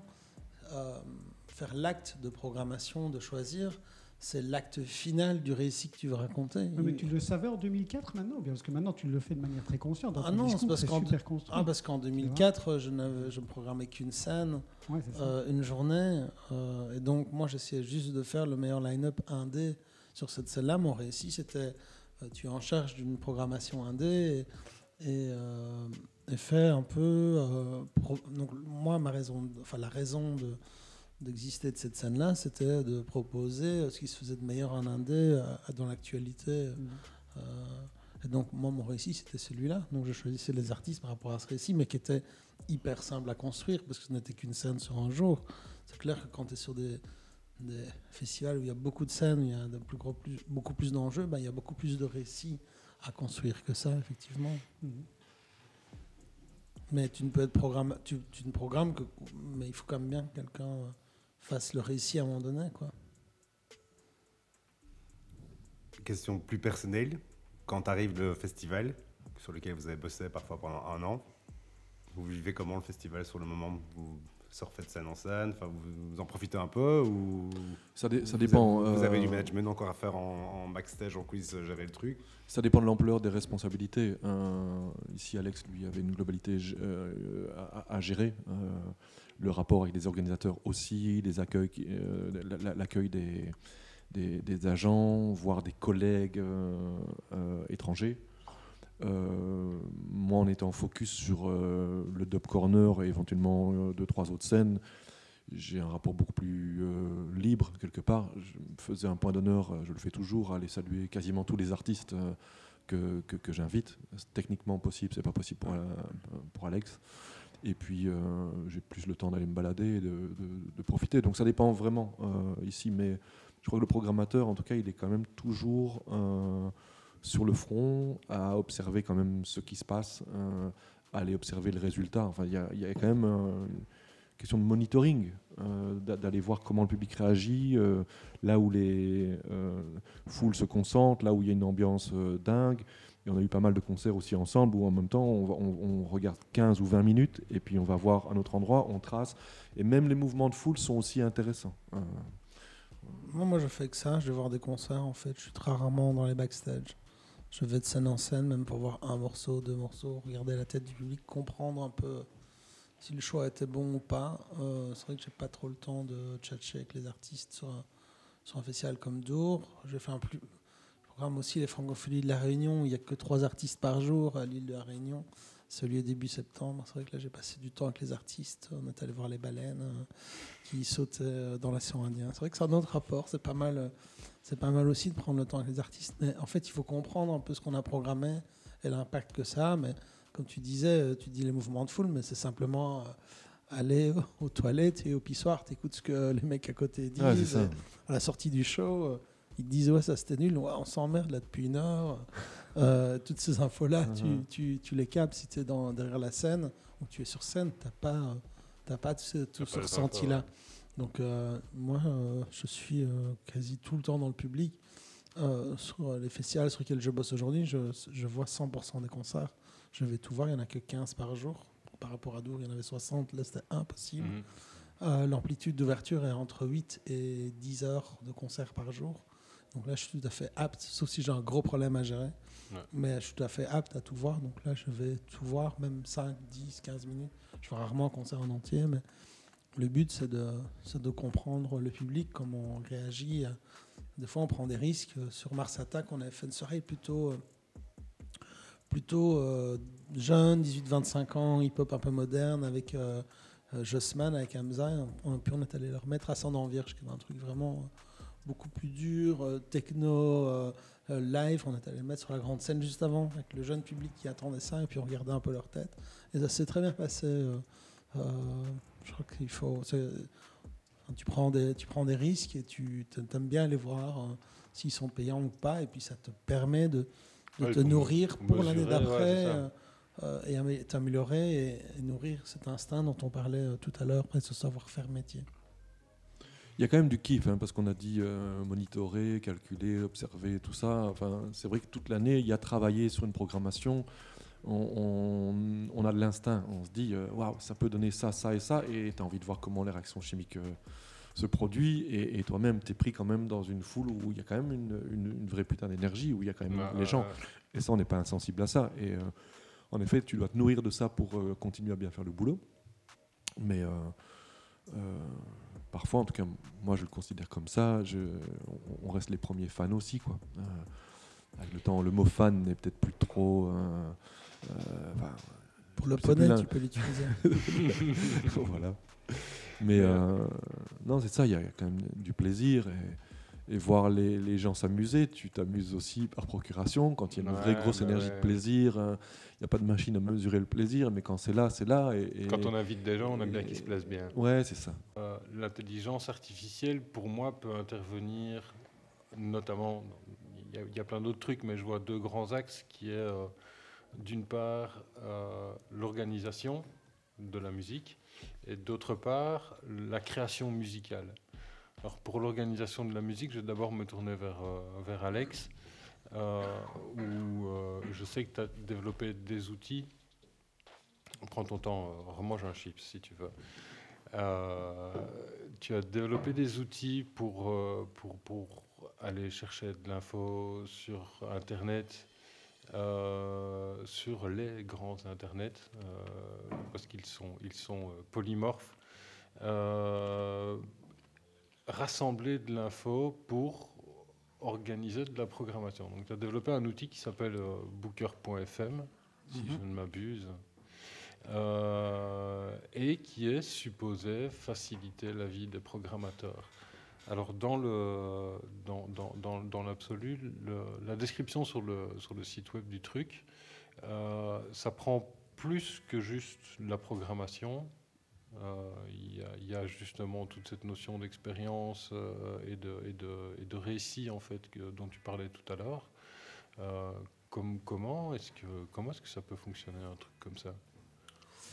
Euh, bon, alors l'outil Booker point F M, je l'ai fait pour trois raisons. Euh, la première, c'est pour organiser les propositions qu'on nous envoie. En fait, on reçoit tout le temps des propositions. Et moi, je suis plutôt visuel que textuel. Et donc, avoir une liste avec les artistes qu'on m'a proposé avec une photo, ça m'aidait quand même à m'en souvenir. C'est mon fonctionnement. Je préfère avoir une petite photo. Donc, j'ai commencé par faire une base de données avec les noms des artistes euh, qu'on proposait. La première année, c'était en deux mille quatorze, je crois. On m'a proposé dix mille artistes. Donc, je me suis retrouvé avec dix mille artistes et dix mille photos. Et puis cette liste, bah, c'est cool d'avoir une liste de dix mille noms, mais il faut pouvoir filtrer. Donc euh, on était à rajouter des tags donc, pour filtrer cette liste-là. Donc par exemple, les tags, c'est « Sors-moi tous les artistes disco italiens euh, » ou « Sors-moi tous les trucs euh, métal euh, qui ne sont pas très gros. Euh, » Par genre, euh, toi-même, tu peux mettre des tags. Donc, par exemple, euh, moi, je sais pas, si j'ai une réunion avec Hugo qui me parle de trucs, je vais aller mettre un tag Hugo deux mille vingt-quatre. Et comme ça, je peux avoir la liste des artistes euh, euh, discutés avec Hugo. Et moi, ça m'a aidé vraiment à, à gérer ces listes parce qu'on ne fait que nous, de, nous envoyer de la data. Quoi, hein. C'est, écoute ça, tu devrais écouter ça, c'est bien. Surtout quand tu es à Dour, quoi. Tout le monde sait mieux que toi ce que tu dois faire, évidemment. C'est comme le foot, tout le monde est un peu entraîneur. Donc, euh, ah, tu, te, tu devrais programmer ça. Hein. Ah, tu devrais. Euh, je ne comprends pas pourquoi tu n'as pas programmé ça. Et donc, ouais, tout le temps, tout le temps, tout le temps, on te, on te sollicite. Ou ça me ferait plaisir si tu faisais ça. Donc, j'ai, c'était vraiment un outil de gestion de liste. Et puis après, j'en avais marre d'encoder les artistes. Donc, j'ai fait un petit euh, logiciel qui détecte les artistes et les ajoute tout seul dans la base de données. Ce qui fait qu'on est à huit cent mille artistes aujourd'hui dans la base de données, donc c'est devenu un peu plus puissant, mais c'est la même chose, ça permet de faire des filtres, de retrouver des artistes, de, euh, voilà, de, de trier les données et de s'enlever de la charge mentale. Donc ça, c'était l'outil numéro un. L'outil numéro deux, ben, c'est que nous, on a besoin de faire des offres, donc faire des offres, c'est faire des contrats. Donc c'est un peu comme quand tu dois envoyer une facture ou tu dois envoyer un devis. Quand tu es entrepreneur, ben, Il y a une, enfin, il y a toute une série de trucs qu'on doit mettre, qu'on doit faire une offre, qu'on ne doit pas oublier. Est-ce que c'est hors T V A ? T V A, la T V A est à combien ? Qu'est-ce que tu offres dans ton offre ? C'est quoi le, tu, le, le devis est valable combien de temps ? Mais c'est pareil pour une offre artistique. Donc on va offrir, je ne sais pas moi, cinq mille euros pour la prestation artistique. Il y a une deadline, l'agent doit répondre avant telle date. Donc le devis expire quoi, comme, comme un devis d'entrepreneur. Et donc pour rédiger tout ça, comme, on, comme un, sur les festivals, sur lesquels je bosse, mais on devait en faire beaucoup. Euh, bah à un moment donné, tu, tu fais des copier-coller de, de la, du devis d'avant ou de l'offre d'avant. Évidemment, tu as oublié de changer la scène, tu as oublié de changer la, la date, parce que tu as fait ça à l'arrache. Et tu faisais des erreurs un peu euh, manuelles, humaines, où ici, c'est, c'est assez simple. Donc, tu es sur la fiche artiste, tu fais voilà, nouvelle, nouvelle offre. Tu, tu coches les, les scènes, tu coches les jours. Et puis, tu... Euh, Tu dis, bah voilà, le montant, est-ce qu'on, est-ce qu'on t'offre un écran, est-ce qu'on t'offre une aide sur le backline. Donc, tu, tu cliques sur OK, puis ça te génère une espèce de pré-contrat que tu peux envoyer aux agents. Et tu dis, bah voilà ce que je t'offre, tu trouveras tous les détails ci-dessous. Et à côté de ça, ça génère la timetable, donc euh, tout la, tous les horaires du festival, donc avec les artistes sur les scènes. C'est comme un Google Agenda où on ouais. peut aller... Euh, vraiment bouger les, les artistes de place. Et puis à côté de ça, ça génère ton budget artistique aussi. Donc tu peux dire, ben voilà, tu as dépensé autant d'argent, il y a autant d'argent qui est dehors, qui n'est pas confirmé, ton budget global est d'autant, tu es en train de le dépasser. Attention, le taux de change du dollar a changé, donc là, ton budget est dans le rouge, ça va calculer. C'est vraiment pour t'aider sur toute cette gestion euh, euh, à la fois comptable, administrative, euh, qui n'est pas toujours la partie la plus marrante. D'avoir un petit outil qui te permet de faire ça, ça, ça évite les erreurs et puis ça te fait gagner du temps. Et puis tu peux passer plus de temps à côté de la musique, ouais, accessoirement ça. En tant que programmateur, plutôt que de faire des tableurs, ce qui, qui peut être assez sympa. Et puis la troisième euh, raison, c'est que je me suis dit, bah, tiens, ce serait pas mal d'avoir un peu de data, parce qu'à un moment donné, il faut décider, est-ce qu'on y va, on n'y va pas. Sur la partie, donc, comme j'expliquais dans la première partie du podcast, il y a des décisions qui se font avec le mental. Est-ce que c'est le bon artiste qui va avec notre récit et qui va permettre de vendre les billets et qui va faire que le festival ne va pas se planter au final? Puis il y a d'autres choix, c'est les choix de l'instinct, c'est les choix du, de, de cœur, et cetera. Et pour toute la partie choix mental, bah, avoir un peu des données avant de faire une offre à cent, deux cent mille euros, euh, où tu as sur un festival de, de, de, comme Dour, c'est, c'est deux cents emplois équivalents temps plein derrière. Donc si tu te plantes... Euh, Là, tu peux avoir des familles qui ne partent pas en vacances ou je ne sais pas quoi, ou qui, des gens qui perdent leur boulot. Donc, je veux dire, il y a quand même une certaine pression. Donc, quand tu fais ton offre, ben, tu es sûr de... Tu as envie un peu de te back-upper parce que tu as quand même une euh, certaine responsabilité. Donc là, j'ai été chercher des données publiques. Donc, c'est par exemple... Euh, le, avant, c'était les charts, quoi. On regardait les charts, euh, le, l'ultra top en Belgique. Euh, ben là, c'est le top Spotify. Euh, on peut l'intégrer à l'outil. Donc, je suis allé chercher ça. J'ai été chercher toute une série de données publiques qui étaient disponibles, mais euh, c'est intéressant ou pas, c'est beaucoup de données quantitatives. Mais je pense qu'en programmation, il y a aussi beaucoup de données qualitatives. Hugo le disait tout à l'heure, quand, quand un artiste a joué dans tel festival, ça donne une valeur qualitative à l'artiste de se dire « Ah, machin l'a programmé, machin ». Donc quand on programme, on, on fait fort gaffe à, aussi au qualitatif. Donc j'ai commencé à connecter des, des infos qualitatives, où est-ce que les artistes ont joué euh, Puis j'ai commencé à connecter des médias aussi. Donc on a cinq cents médias. Donc savoir que tel artiste, euh, pour le public poney, on en parle dans le magazine Poney, ça me rassure, pour faire le lien aussi avec la première partie. Mais c'est ça, c'est toutes ces données communautaires. Donc là, qui provient de, de, de la partie média. Puis je me suis dit, ce qui serait quand même utile aussi, c'est de savoir si le public l'écoute. Euh, donc on a connecté sur, sur les festivals en, avec l'outil Spotify Connect. On a demandé aux festivaliers de nous donner accès à leur compte Spotify. Donc, on peut voir en temps réel quel pourcentage du public a écouté tel artiste, en espèce de Tinder, euh, de match Tinder entre euh, le pourcentage du public qui écoute euh, l'artiste en lien avec le festival.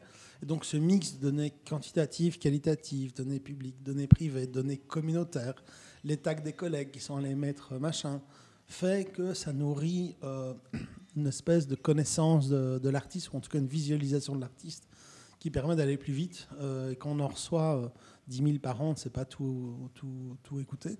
Mais c'est le même boulot que, qu'on faisait avant. Hein, quand, à l'époque, il y avait des chroniques de, de disques dans les magazines. On, on lisait les chroniques de disques, c'est de la récolte de données.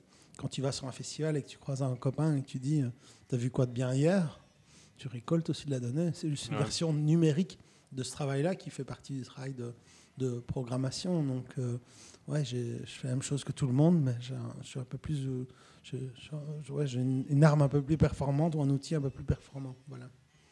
Ok, c'est vrai qu'on utilise nous-mêmes fort des sites comme Album of the Year ou Rate Your Music ouais, euh, pour, pour aller dénicher aussi des petites pépites, souvent sur base des, des codes donnés par des, par des chroniqueurs, par des magazines, par des, par des sites, sur base des utilisateurs. Je veux dire, ça a du sens hein, de, de, de passer par là. Et, et de le routiniser, mmh. si je peux utiliser l'expression. Euh, et puis surtout, euh, l'objectiver, parce que le problème des algorithmes de recommandation, c'est que tu ne sais pas comment ils sont faits. Et ici, moi, j'ai de la data brute dans la base de données, donc je peux dire, euh, avec mes filtres, toi, sors-moi les artistes, ouais, sors-moi les artistes qui ont rempli l'ancienne Belgique, et qui font de la funk, euh, et qui n'ont jamais joué en France, par exemple. Et, et là, je vais avoir des artistes qui remontent, où j'ai demandé à faire un algorithme qui me recommande des trucs, mais c'est moi qui vais choisir les critères, les filtres. Alors, donc, j'ai le contrôle, je garde le contrôle sur, le, sur les recommandations, je sais ce qu'il y a dedans surtout, et je connais ces biais, et je connais, parce que c'est, les biais sont, sont les miens, je me recommande moi-même. Surtout que c'est vrai que si on se limite sur le quantitatif, et on en parlait pendant la pause de, de, de, de Swans notamment, bah, moi je vais écouter un album des Swans qui fait deux heures et qui a cinq titres, Euh, et, et je pense que sur le même temps, deux heures, si j'écoute un album de, je sais pas, Denzel Curry, euh, bah, j'aurai euh, cinquante-cinq écoutes en fait, ou soixante. Euh, et donc c'est vrai que si tu ne vas voir que le, le quantitatif, bah, tu risques d'aller chercher en fait surtout des artistes qui ont un peu de succès et qui font des titres courts et de passer à côté de, de, de, de groupes qui vont faire peut-être des, des artistes qualitatifs, des groupes, pardon, des albums qualitativement aussi bien, mais euh, sur des sur des durées plus longues de, de, de, de trucs, donc ça a du sens aussi. Euh. Et de toute façon, pour ne pas, même si on n'est pas dans de l'intelligence artificielle à proprement parler, euh, on est de toute façon derrière euh, une logique humaine et donc émotionnelle aussi. La manière dont vous mettez les tags, et cetera, c'est déjà, il y a déjà de l'émotionnel qui est là. Et derrière, de toute façon, il y a quand même quelqu'un qui lit euh, les fameuses recommandations et qui prend, qui fait, qui fait des choix dans toutes ces recommandations. Bah, c'est comme le G P S, quoi. Tu peux le mettre. Et décider euh, quand même de tourner et, à gauche. Et de ne pas le suivre. Tu peux le mettre et le suivre. Tu peux ne pas le mettre et prendre ta voiture. Ou ouais. Tu peux faire un mix de trois. Euh, voilà, c'est un peu toi qui vois comment tu utilises ton, ton outil, quoi. Ouais. Et, et ça t'amenait déjà à programmer ou en tout cas à t'intéresser à des projets euh, que tu n'aurais pas rencontrés autrement ? Pardon. Euh, ouais, ça arrive plein de fois. Il y a des fois des... Tu regardes sur certains tags particuliers, j'en, j'en ai pas un là maintenant, mais... Le rap chrétien. Il ouais, faut, faut bien en parler, la quoi. La polka goa trends. Non, mais il y a certains tags où tu, tu, en fait, tu regardes l'affiche d'un artiste que t'aimes bien, puis tu vois qu'il y a un tag un peu bizarre que tu connais pas. Tu cliques sur le tag et tu découvres plein d'autres artistes qui parlent à ce public-là, dont tu n'as jamais entendu parler. C'est une manière de faire. Une autre manière de faire, c'est d'aller dans le festival de Poney, regarder ce que le programmateur de festival de Poney a programmé, et tu trouveras aussi tous les artistes du même genre qui parle à cette communauté-là. Mais euh, une autre manière de faire, euh, c'est juste, juste une autre manière d'interpréter la data. Mais si vous allez sur Resident Advisor, par exemple, qui est un site pour les D Js, ils vont vous dire quels sont les D Js qui, tel D J joue le plus souvent. Donc c'est aussi la recommandation.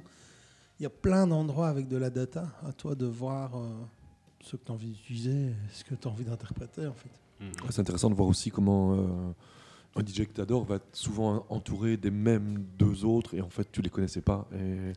et ce sont des esthétiques complémentaires et compatibles, par exemple. Deux, deux D Js euh, qui te feront peut-être découvrir six autres c'est ça. D Js. Voilà, c'est ouais. ça. Par contre, l'histoire des tags euh, qui apparaissent comme ça, ça j'ai pas tout à fait compris. C'est vrai qu'il y avait des... J'ai vu ça dans le, dans le logiciel à un moment, des... Euh...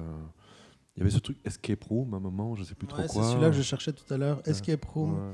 C'est un tag inventé par Spotify et on aime tout dans Escape Room. Ah, c'est ça, bon quand vrai. Tu as vingt noms, que tu en connais dix-huit, les deux que tu connais pas, tu te dis ah, ça, ça, va ça, bien. Ça, voilà, ça, doit être, ça va être bien. Ouais. Quand tu parles de rap chrétien, Bon Jovi n'a pas de projet, on est d'accord. Hein on est dans mmh, hip-hop avec un euh, side project sous un autre nom.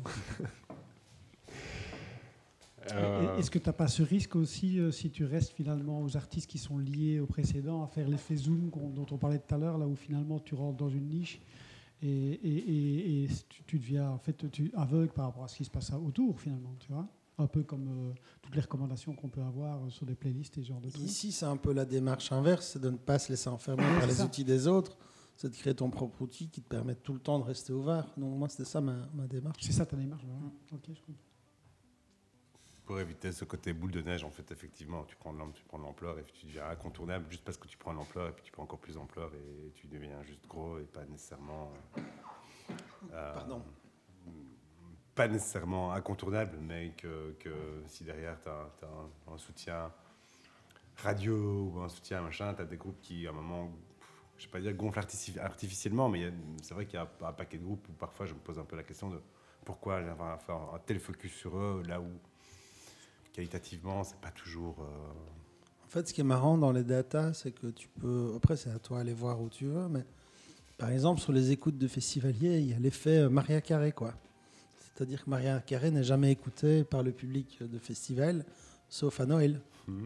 Et tu vois qu'à Noël, ça monte de plus en plus haut. Donc, chaque Noël, les, les hipsters qui vont dans les festivals écoutent de plus en plus Maria Carey.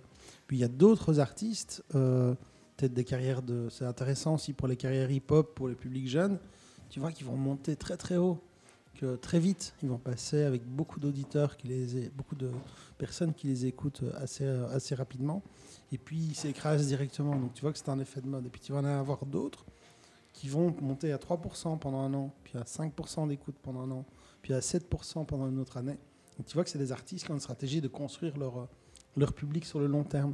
Et donc, dans la data, tu peux aussi lire des stratégies de management, et cetera.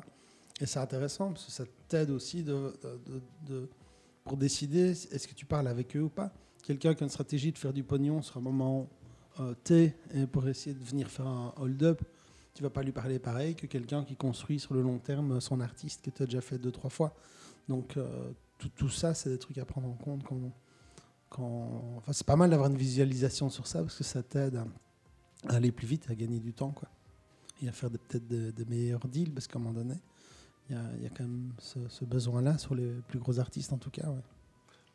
Oui, puis c'est un positionnement aussi de, de, de, de toi en tant que programmateur, parce que quelque part, un, un artiste qui marche super bien sur un moment T, même si tu te rends bien compte que c'est un, c'est un truc qui va faire euh, euh, une carrière éclair et qui va, qui va disparaître, en attendant, si ça te permet de, de, de, de remplir une partie de ton public, j'imagine que tu ne vas pas nécessairement cracher dessus. Tu vas, comme tu dis, tu ne vas peut-être pas, tu vas peut-être pas avoir le même rapport avec lui que sur quelqu'un qui essaie de, d'avoir une vision un peu à long terme, mais, mais tu ne vas pas le nier pour la cause, si ? Non, non, ce que je dis juste, c'est euh, d'avoir ces données-là, ça t'aide à, à avoir le bon ton ou le bon, euh, je sais pas moi, pas le ton, mais tu sais à qui t'as affaire, quoi, tu parles le même langage. Mmh. Euh, et à toi de décider si tu veux ça ou si tu veux pas ça, en fait. Mais c'est vrai que dans un cas comme l'autre, tu pourras accepter les deux ou refuser les deux, enfin, ou, ou ouais. ne pas en tenir compte. Là, à nouveau, c'est un G P S, quoi, à toi de... de le mettre et de le, le suivre ou de ne pas le mettre ou, ou de le mettre et le suivre, ça, c'est à toi de voir. C'est ça. Je rajoute une règle par rapport à ce qu'on disait tout à l'heure. On n'écoute pas les, les, les, les groupes avant le concert, on ne les écoute pas après, on ne met pas le t-shirt et on n'écoute pas Maria Carré à Noël. Ok, ça, ça va vous me rassurer. On est un peu carré sur certains trucs. Hein. On est très large d'esprit sur plein, mais il y a des trucs où, voilà... Y... Plus carré, mais pas Maria Carré. Voilà. Mais pas carré comme ça, pas pareil. Merci à tous pour, euh, pour, votre, pour votre temps, pour euh, votre, merci pour l'accueil. Euh, votre expertise. Ouais, c'était super, merci à vous. Merci, merci. Euh, et, et pour tout, euh, tout ce que vous avez pu euh, nous raconter. Salut, yo, yo, yo. Euh, mais donc voilà, je suis très heureux de, de terminer cette saison sur, euh, sur euh, ces, ces invités de prestige euh, et sur une discussion finalement aussi stimulante. Euh, j'ai, j'ai, j'ai lancé le truc, j'étais plein, de, plein d'énergie, je me disais ouais, ça va être super cool. Et puis, et puis tiens, qu'est-ce, ben, qu'est-ce qu'on va dire et puis, euh, mais finalement, c'était, c'était, c'était cool. Je me suis super motivé ces deux, trois derniers jours. Donc voilà, c'était cool. Merci à vous. Euh, on promet qu'on va régler cette question de musique très vite. Euh, de toute façon, pour le prochain épisode, c'est absolument nécessaire. Donc voilà, prochain épisode. Dans les crédits, c'est quoi ? On a cité quoi comme, comme artiste pendant toute cette émission ? Donc, je me souviens du dernier, c'est il y a JPEG Mafia, Maria Carré. Maria Carré, c'est ça. Swans, F X Twins. On a parlé d'un. Il y avait Angèle. On a parlé de de Blur. Angèle, Damso, Damon Albarn. De Damon Albarn. Ça va douiller. The Cure. Ouais, The Cure. Ouais, on n'a pas dit The Cure. Mais euh, non, on, on, va, on va trouver quelque chose. On va vendre des t-shirts ou des frites, je ne sais pas. Des frites, euh, des frites Deadbeat Club. Merci à vous. Merci, merci. à tout le merci. monde. Avec joie, salut. Merci, ouais. Ciao. À la prochaine. Salut. I'm trying to think.